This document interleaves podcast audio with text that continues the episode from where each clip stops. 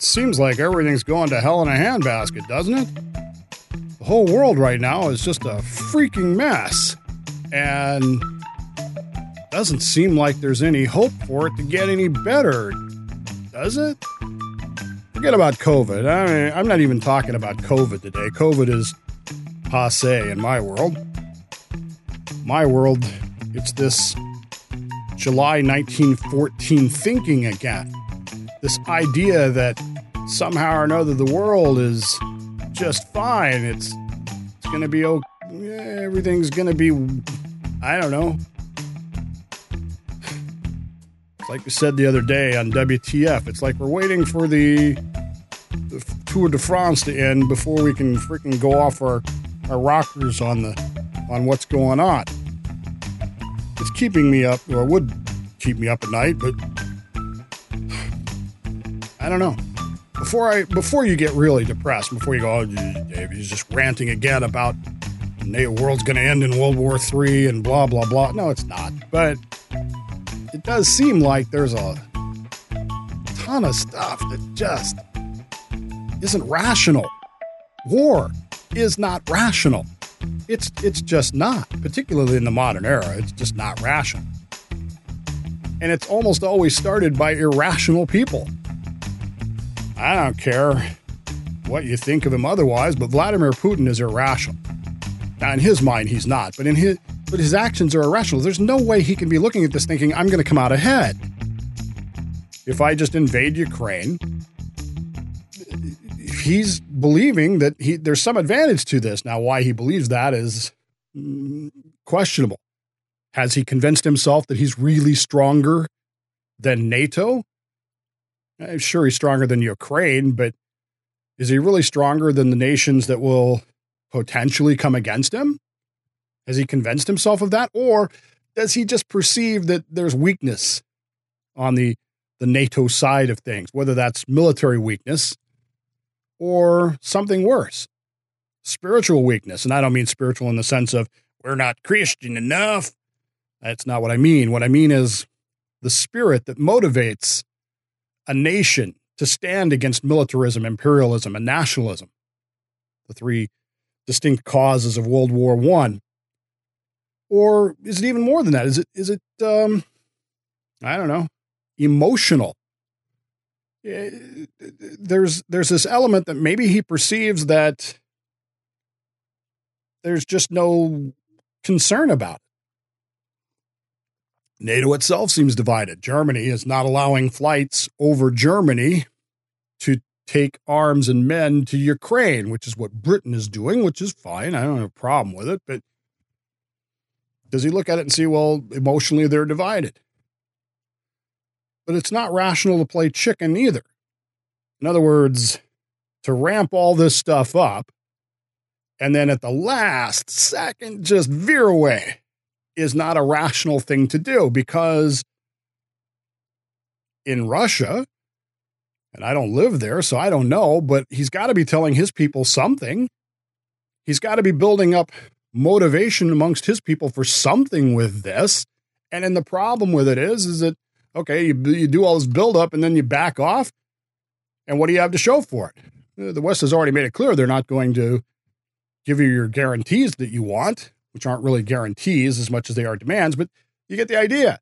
Playing chicken isn't rational either. So he's either going to have to invade or what? And then what happens? If you were looking for confidence yesterday from the press conference of the President of the United States, I'm just going to say sadly, I don't think you got any. I, I certainly didn't get any confidence out of what he had to say about Ukraine and it's over there, Ukraine, what's going to happen. For those of you watching the video, sorry, it's it's backwards, so sometimes I can't. I, I got to think about what I'm pointing at. If you were looking for confidence yesterday about what was going to happen in Ukraine, I didn't get it from the president. I seem to get somewhere between it's a bad idea and we'll sanction him and we'll punish him and his comment about, well, I, I believe we're going in. And this leads me to my other annual depressive reminder that thanks to a do nothing and accept, try to shed itself of any responsibility whatsoever, Congress, an unconstitutional law was passed back in 1973. It was vetoed, and the Congress overrode the veto. It's called the War Powers Act. And in essence, at its core, what it does, you can you can argue all you want the the the technicalities of it and who has to report where and what. But the reality is that one man, one person can decide that this country's at war over Ukraine. One person can do that. And that person spent two hours yesterday telling me that he thinks he's been a great success in the last year. I don't know, man. I don't know. Russian Communist Party, there is still one, is calling for the annexation of Ukraine and Kazakhstan. They want them reabsorbed into a nouveau Soviet Union, I guess. Probably not going to get that, but, but, you know, there you go. And the West and the, the Russians continue to remind us, Putin continues to remind us that we must meet their demands. And if we don't meet their demands, they are going to take action into their own hands. In the meantime, as if that weren't all enough, you've got North Korea firing off missiles again. Oh, and yesterday they announced that they're no longer going to consider the United States a partner in any way, shape, or form. They declared that the United States is, in fact, hostile to them, and therefore they will begin drawing up plans to destroy us. Now, again, it's North Korea, I get it, but isn't it weird that the media yesterday, what media was covering this, was blaming President Trump for this. Now, as I recall, North Korea firing off missiles, Trump went over there, met with him, basically showed him a movie, walked into North Korea, which no other U.S. president had done, and we hadn't heard anything for a while. The new guy perceived weakness, and they're firing off missiles again and threatening to destroy us. China currently threatening to retake the seas over there. We had a, a, United States Navy warship yesterday go through an area in the South China Sea that China objects to. And they demanded that we stop doing that. Made it clear that they're still going to go after Taiwan. It's that issue has not gone away, folks, and you need to understand that. This is not none of this stuff is happening a by accident or b without purpose. It's a giant, freaking, depressing, scary mess. OSINT, you know, open source intelligence over the last couple days has been going bananas. You know why? Because ships, United States Navy ships, are leaving ports. They're they're leaving. Uh, there's like 40 ships left yesterday or day before yesterday, and everybody's having a over this. And of course, this is causing people to panic. Well, these ships have to be losing, they have to be leaving port to be ready for, for this war. Rational people see the danger. They fear the kinetic, potential kinetic combat.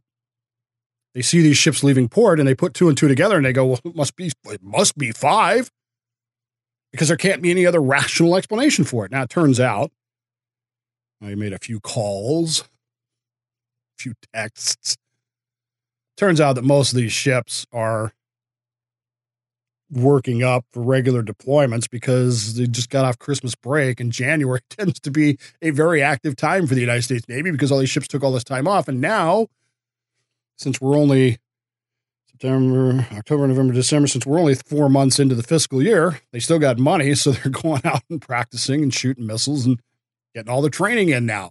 There's nothing unusual about it. it happens every year but it's just about too much for anybody to put all these pieces together and go, the end is near. The end is near. Why not just give up and quit? Why not? We might as well just crawl into our bomb shelters, our holes, and, and be depressed. And the world is over. The world is at an end. It's done. It's over. It's why bother, right? I mean, I've seen this in, in recent days, and, and maybe I'm a little guilty of it myself. Uh, I was on Bill's show the other day, and Bill's been battling this whole thing with people who who just want to quit, just want to give up on elections.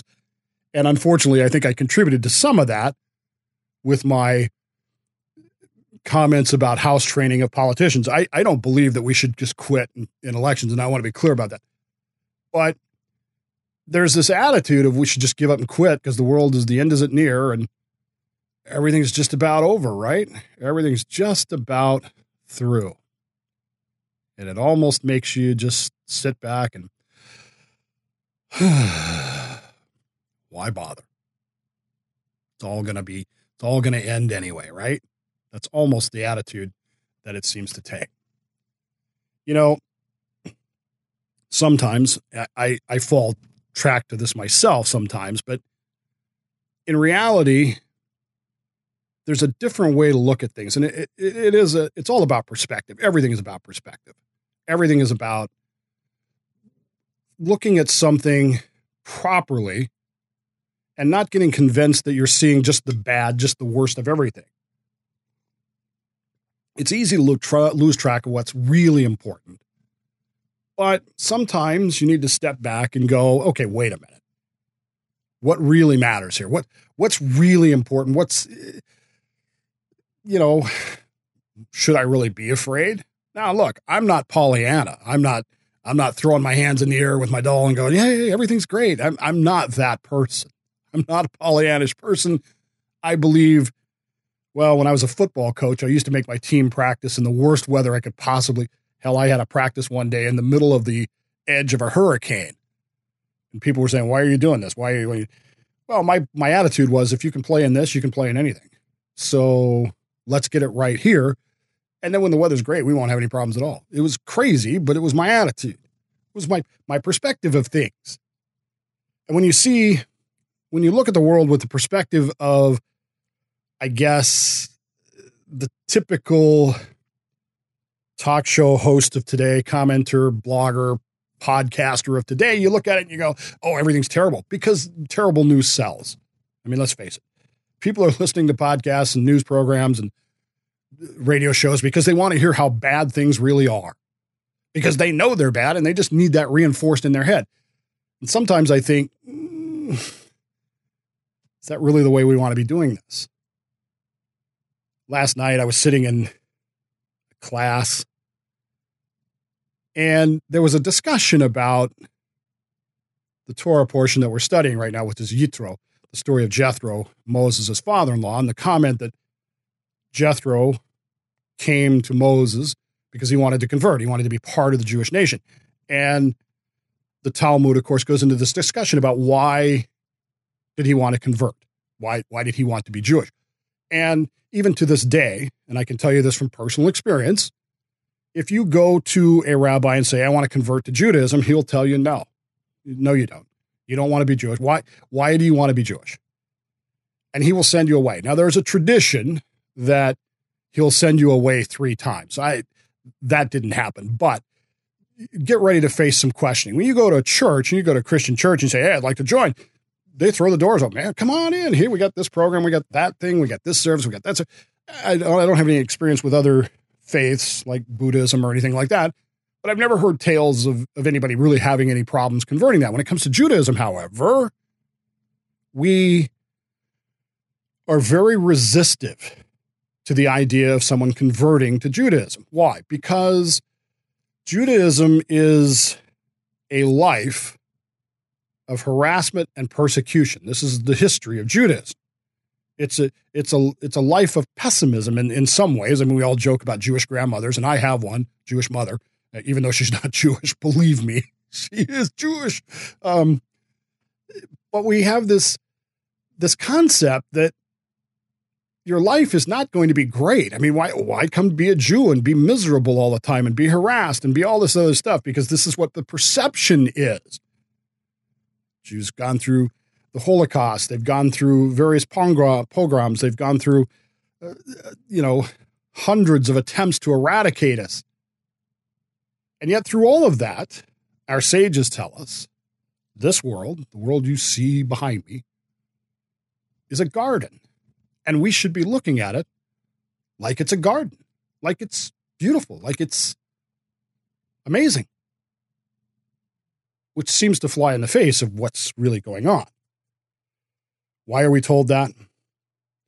There is a Hasidic discourse in which is based entirely upon a single verse, one verse, found in the book of Song of Songs.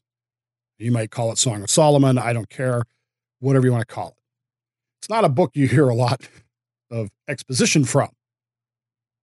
But in the fifth chapter, in the first verse of that word, the king says, I have come to my garden. And from that little phrase, the rabbis have built this concept that this world is a garden. It's not just a garden, it's not just some garden, it's not just that garden. It is God's garden. It's the only place on the in, in the universe that God has designated as where he wants to be. It's his home. It's this is this is my place. And so when we look around the world and we see all this bad and all this crazy stuff, we could look at it as, oh my God, this is terrible. I need to pull my hair out. I need to bash my head against the wall. I need to put on sackcloth and ashes or whatever. Or we can take the approach of all of that stuff is minor.